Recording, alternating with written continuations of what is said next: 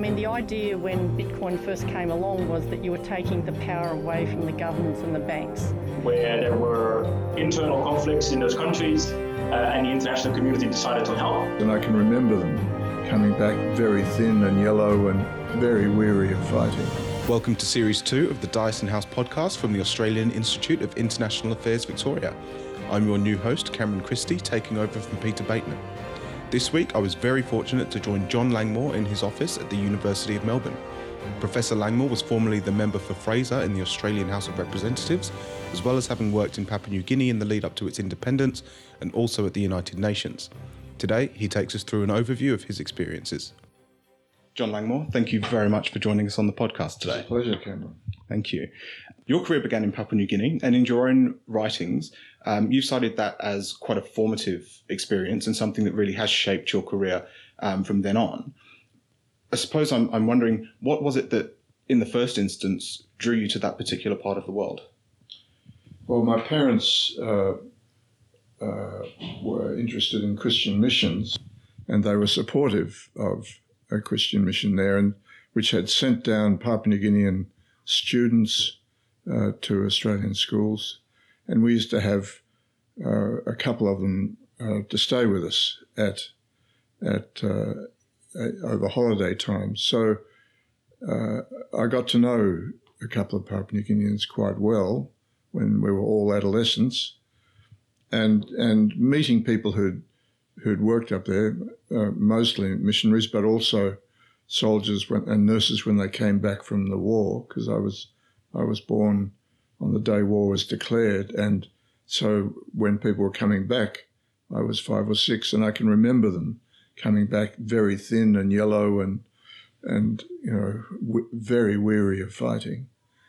Uh, so I'd had, in a sense, quite a strong uh, indirect link with Papua New Guinea, and what also played a role was that I didn't want to be a missionary myself, but I became very interested in economic development uh, in my last undergraduate year.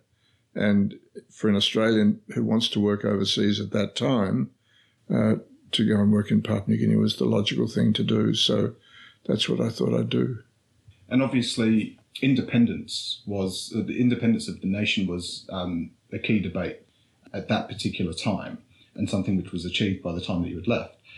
But what? How, how was that movement sort of manifesting itself at the time? Was there a lot of, I suppose, agitation or animosity towards um, the, the, Australian involvement there, or was it quite a different? When I first went there in 1963, it wasn't actually very high on anybody's agenda. Uh, uh, Barnes, Hasluck, who had been a minister, and then Barnes, a country party man who'd been minister, thought that, that independence was many decades away. Um, there, there wasn't really uh, an independence movement in Papua New Guinea in 1963. There were just starting to be a few people who who uh, thought about uh, political change, but it, it, it hadn't developed into a, a, movement. And in my first four years, Port Moresby, which, which was where I was located, was a, a classically colonial place with a, with a class system based on race and uh, with Australians who, who, who worked there feeling they were doing good in some other place, but really not thinking particularly creatively or seriously about the overall political evolution of the place. And I only st- I was very, I uh, very unhappy in my first two or three years, and and only stayed because I found that I could get a scholarship to do my master's degree.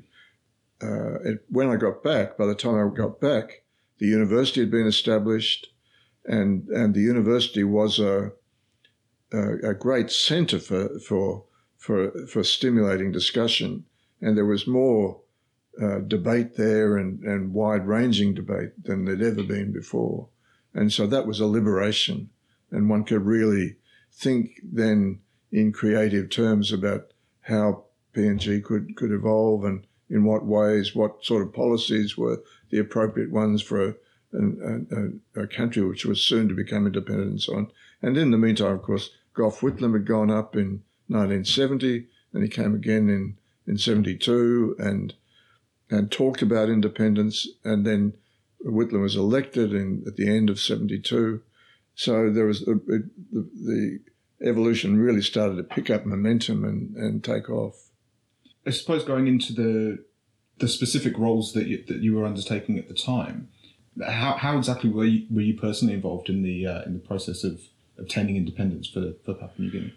One experience I'd had in that first four years, which was uh, a deeply colonial experience, was to be secretary of a committee that had been appointed to uh, inquire into rural wages. And, and uh, uh, the Committee of Inquiry had three planters and three Papua New Guinean growers of copra and, and cocoa as, and coffee as well. And all six of us and, and the chair and I, the secretary, travelled round and it was a fascinating six months really going to look at the whole rural industry. Uh, but uh, halfway through, the chair said, Look, I don't want you to draft it, I'll, I'll draft the report. And when he did the report, he recommended an increase in wages of 50 cents a month. And I was a- absolutely appalled. And decisions like that m- made it clear that Papua New Guinea couldn't work in the in the interests of Papua New Guineans until there was independence. And it, there were there were numbers other. There was a conflict over urban wages as well, and I, I put in w- with with others a submission arguing that urban wages should be very sharply increased, but this was not approved of, and so it, there was a there was a a process of gradual radicalization going on. So and and and each step along the way increased the momentum for later changes. And self government came in uh, 1971, and Somare became chief was was elected and became chief minister, and he started to articulate a, a program of of uh, political goals, the eight aims. So the, were the were the principal ones, and then everything was judged against those eight aims one was very aware of being of being a foreigner, an expatriate, and and but at, at that stage it was still important for people who were strongly supportive of the movement towards independence to be still involved in the process. And my principal uh, involvement was when I, uh, after I'd been working at the university up there, I, I, was appointed as a lecturer in economics, and then I, I, I got uh, leave to go and, and study economic development at Cambridge for, for nine months and did that and came back. And when I, as soon as I came back, Somare's office asked me to prepare a proposal for a national, a national uh, planning office. I did that, and then uh, it was set up, and I went into that as assistant, one of the assistant directors, and the director was appointed from Canada, and he wasn't interested in, in planning. He only wanted to renegotiate the Bougainville Copper Agreement, which was a very important task. Uh, and he said I could oversee the preparation of the of the plan. Well, that was a fantastic opportunity, and that was the the most uh, exciting task I could possibly have had. And, and that was a very collective activity uh, with with uh, Papua New Guineans and other Australians involved in it, and we design. We wrote it, and uh, it came out as we. I mean, it was had to be checked with cabinet and, and so on, but it, it, it came out as as strategies for nationhood. It was called. And and and what were some of the key um, developments as a result of that national plan, or what were the, the main aims of, of that? Well, one, one was how did you link budgeting with that plan, and so what what we did was think think of five questions to ask cabinet, and we ranked their replies one to five. Uh, and we listed every area of public expenditure, and said, uh, "How important do you think this is?" And then ranked each reply five, five one to five, and then uh, those that got the highest rank uh, were the ones that got the biggest increase in the budget. So that, I mean, that was a way of trying to make concrete the sort of proposals that were that were in the plan. And what happened was that that education and agriculture came top, and health came second, and and defence came at the bottom. And it, I, I was very happy with the outcomes, but but but that was the way it was done. It was it, they were the decisions of the Papua New Guinean cabinet ministers. I noticed that um, in your writings on on your time in PNG, you you visited again, I think, in 2013. Yes. Um, and mentioned um, a handful of areas in which there was still work to be done. Are you able maybe to briefly outline those to us? What still needs to be done at, at, Oh. at this point in time, or if you were if you were, I suppose, starting from from this point now, where your focus would be? I, I, I hesitate to reply because those decisions can only adequately be made by Papua New Guineans. But, but it's clear that there is inadequate attention to law and order. And that goes back to an appalling decision that Australia made in September 1975.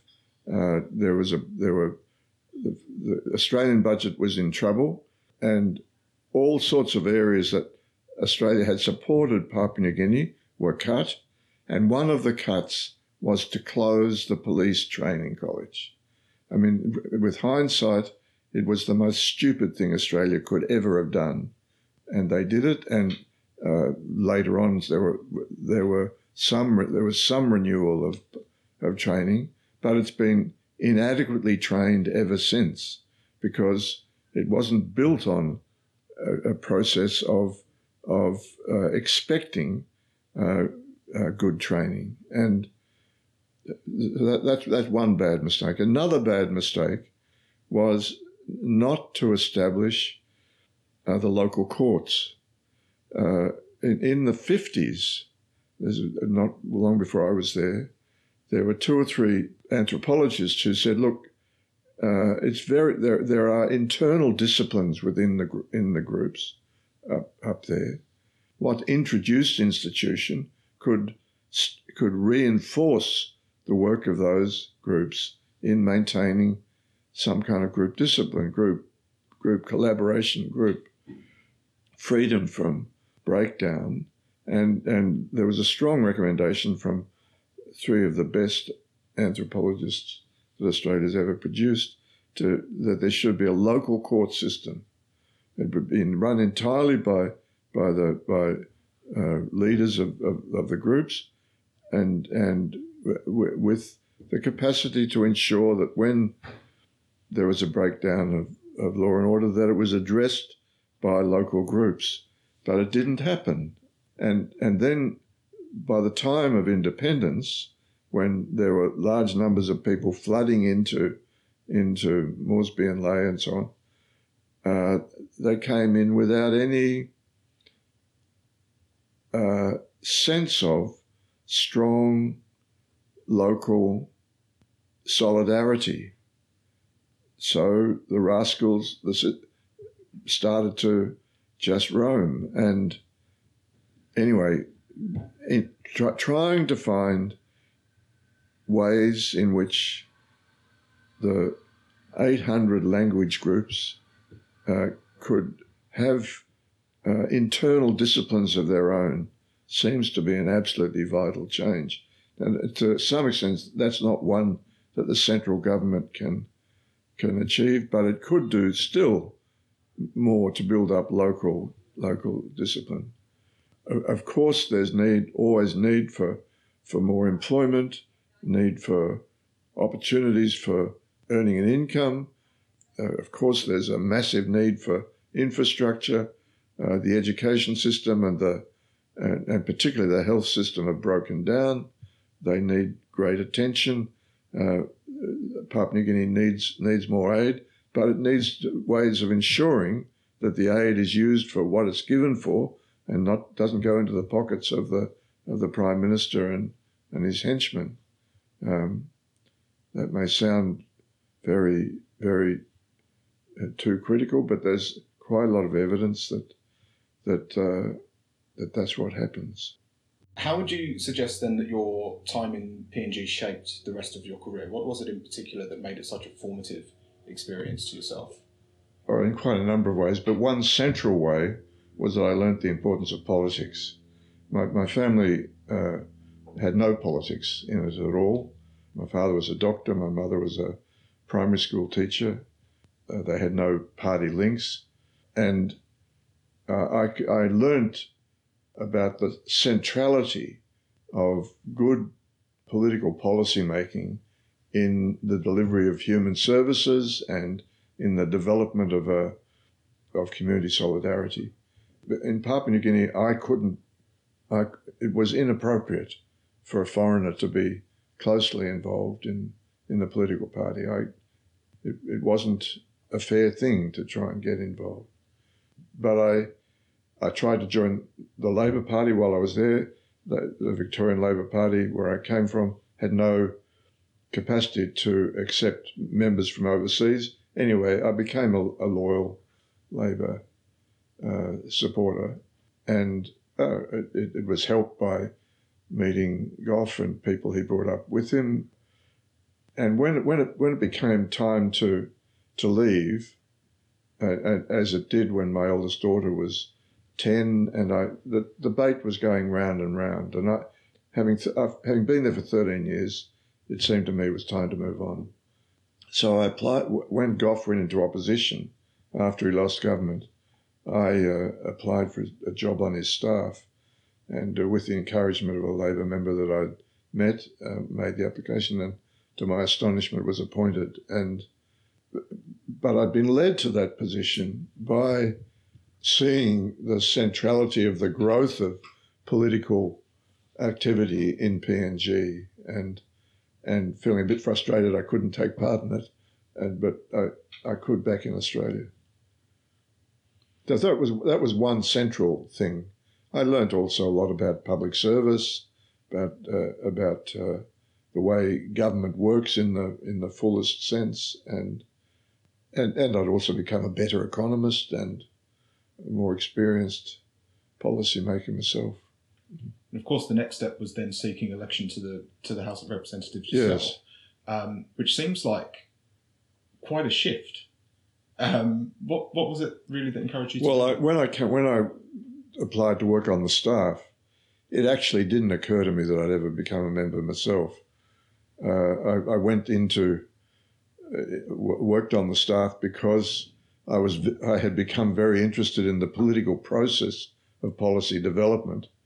But once I got there and found that ideas that I'd thought of in relation to PNG sometimes were of relevance to, to Australia, the idea of, of an incomes policy, which became the Accord, the importance of planning to think ahead and try and prepare for what may happen, the, the importance of trying to build up uh, community solidarity, and so on and so on, all sorts of things, and foreign policy questions too. I, I, I gradually started to think, well, why not? I, I, joined the party properly when I got to, to Canberra, and uh, and so after about three or four years, uh, I thought I'd try and prepare myself for having a go, and the first thing I did was nominate for uh, the second position on Labor's Senate ticket, which was an absolutely unwinnable position, but it, it, it was an ideal way of learning how to be a campaigner. Uh, so I, I, did that in, um, in 1969, 1970, I think the election was, early 70. And th- that taught me a lot about campaigning but it also meant that people around the party started to know who I was. And, and in those days, I'm proud to say, the Labor Party had a proper pre selection process. I mean, every member, person who'd been a member of the, the party for a year could have a vote in the pre selection. And there were uh, 350 people who in in, uh, in the seat of Fraser, the northern half of Canberra, uh, and I had to go and try and see all of those and persuade them that I was the best of, of four candidates. And that was that is the most difficult thing I've ever done in my life. Would you say that, um, like your t- time in, in PNG, that your time in the House of Reps was um, provided some sort of inspiration as to what your next step would be? Because obviously, uh, you, you then became quite involved within the UN and, and, and other organisations as well. Would you say that that was? Oh yes, it, very much so. I mean, I'd always been interested in foreign affairs, uh, and but when I went into the Australian Parliament, uh, my principal interest was economic policy. But um, when Hawke was elected leader, he appointed Keating as as shadow treasurer, and Keating needed help, and so, and I'd got to know him pretty well and so he asked me to work for him, which I did. But as soon as he became treasurer, he decided to do whatever John Stone, the head of Treasury, told him to do. And he, he told me that's what he was going to do. And he said, You can be my economic advisor, but the economic strength is over there, he said, in the Treasury Department. I, you, you can't compete with them, so I'll have to do what they say.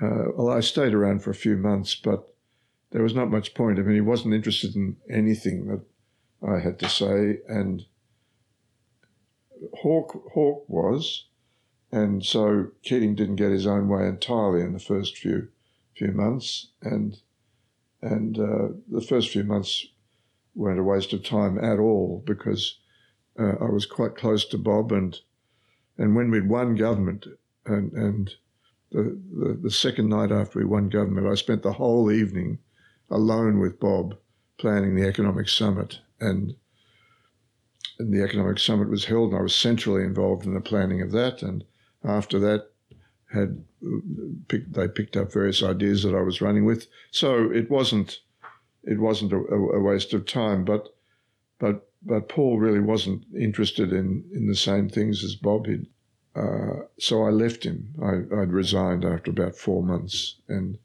went back to working, heading Ralph Willis's office.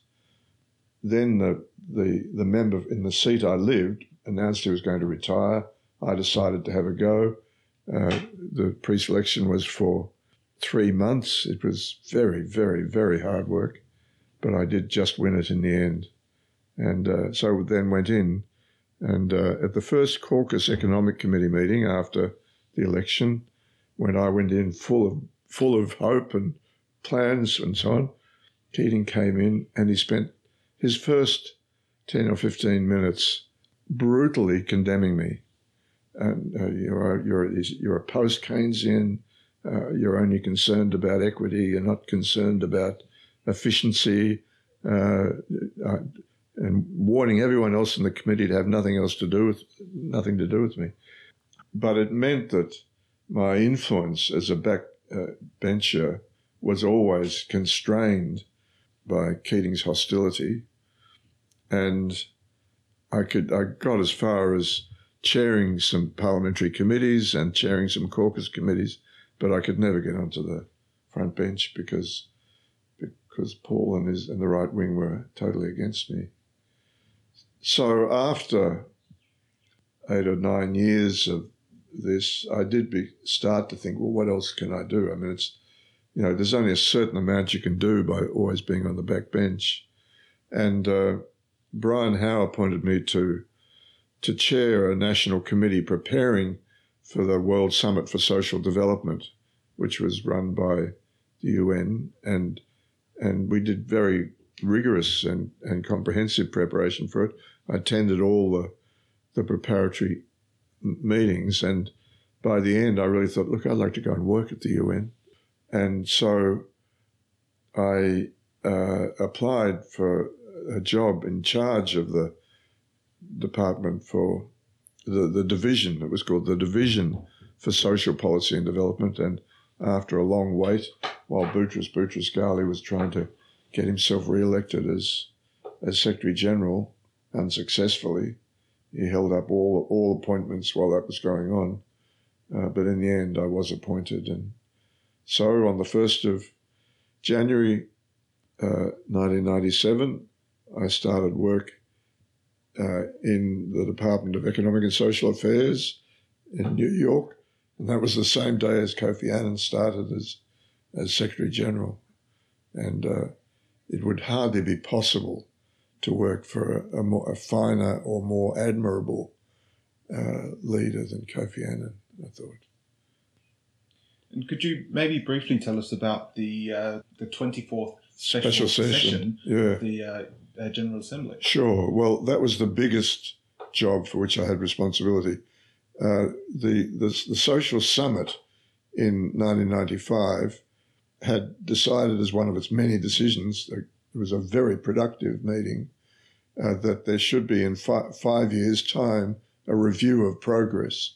So the decision was taken in about uh, 1998 to have a special session of the General Assembly to do that review and my division was given the task of planning it. There was a, a what's called a bureau, an executive of 12 countries that oversaw the preparation.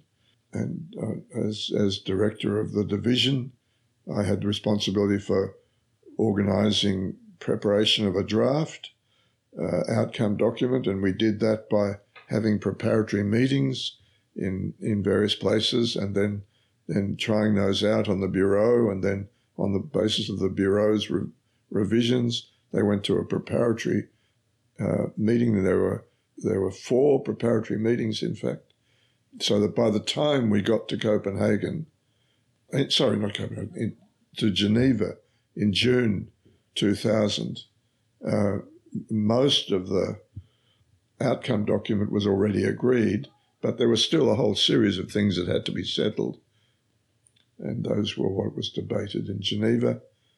And we finally got uh, uh, the Geneva Agreement, which had about 40 additional proposals in it. Kofi had wanted it to be an, an innovative and a decisive meeting. And uh, one of the, for example, the, the decision that I'm most proud of was the, the decision that that there would be a global target for reduction of serious poverty, of halving the level of serious poverty by 2015. Now, it may sound like quite a, a modest target, but, but, but halving poverty from 2 million, 2 billion to 1 billion in 15 years is a huge target. I certainly wouldn't call that a modest target. oh well, uh, uh, I didn't either, uh, but it was it was agreed. It was agreed without too much debate, because no one country was responsible for it. And they could all see it was a good idea that it might well contribute to provision of more aid, tax, tariff concessions, improved trading opportunities, uh, more investment, etc., etc. All sorts of good things would help make it possible. And in fact, by 2013, it had been achieved because of the enormous growth of China. It, it had fallen from, I think, around 600 million to 200 million, something like that, a very big change. In some other countries, there was improvement too, some in India, not nearly as much, some in some Latin American countries, not much in Africa, some improvements in, in Europe and North America as well, actually. But anyway, it, as measured, it that that target, which became the first of the eight uh, Millennial Development Goals, uh, had, was achieved. Uh, others of the goals, some of them came from the from the special session on social development. Others came from other sources, but it that idea of setting global targets, which were adopted by assemblies of the whole world, was a new one, and so that that was overseen and owes, owes its power really to Kofi's vision, and it was it was a very important change. Now it's taken for granted, but in a sense, because uh, after the 15 years was up, uh, there was a three or four year process of getting a new batch of, of goals, the Sustainable Development Goals, for the next 15 years, and uh, so it was the whole uh, nature of that process had become accepted, but it was a real breakthrough to, to for that approach to be adopted. absolutely. It really is a shame that we must start thinking now about uh, bringing our podcast Okay. to an end. But uh, I wonder if I might be able to ask you one final question before we do go. Um, and that would essentially just be what advice you may have for somebody who is at the beginning of their career, thinking about getting into, into, into international relations now. What advice you might have on how they should be thinking about their own career trajectories, or maybe even how you were doing it as you were moving through? Well, it's very important to be well educated. I mean, it's a, and you, you must get a postgraduate degree. Uh, I mean, an undergraduate degree isn't nearly enough. It, it doesn't mean you have to have a doctorate, uh, but you must have a master's degree at least. And it, now it makes more sense to go to uh, attempt to get a doctorate because, and and then to start to publish. The thing about publishing is it's not just because it looks good on your CV it means that you're starting to think. And if you want to be involved in international affairs, you need to have ideas about what's causing what's going wrong to happen and what can be done about it. And you need to have learned to, to, to read well and think analytically and to express that, and publication helps you do that. Um, it also helps greatly, of course, to have experience on the ground and working with an NGO or or, or, or working as an intern at the UN or in, in uh, missions of the various countries or or but it can help too to, to have worked in a private company. Uh, so and to speak a language is very good if uh, in addition to your own is is a very good it's not absolutely compulsory but it's very helpful that's enough ideas. I think so. John Langmore, thank you very much for your time today. It's been an absolute pleasure having you on the podcast. Thanks, Cameron. Thank you for listening to this week's episode of the Dyason House podcast. Join us next week for episode two, and don't forget to subscribe via iTunes or SoundCloud so you never miss an episode.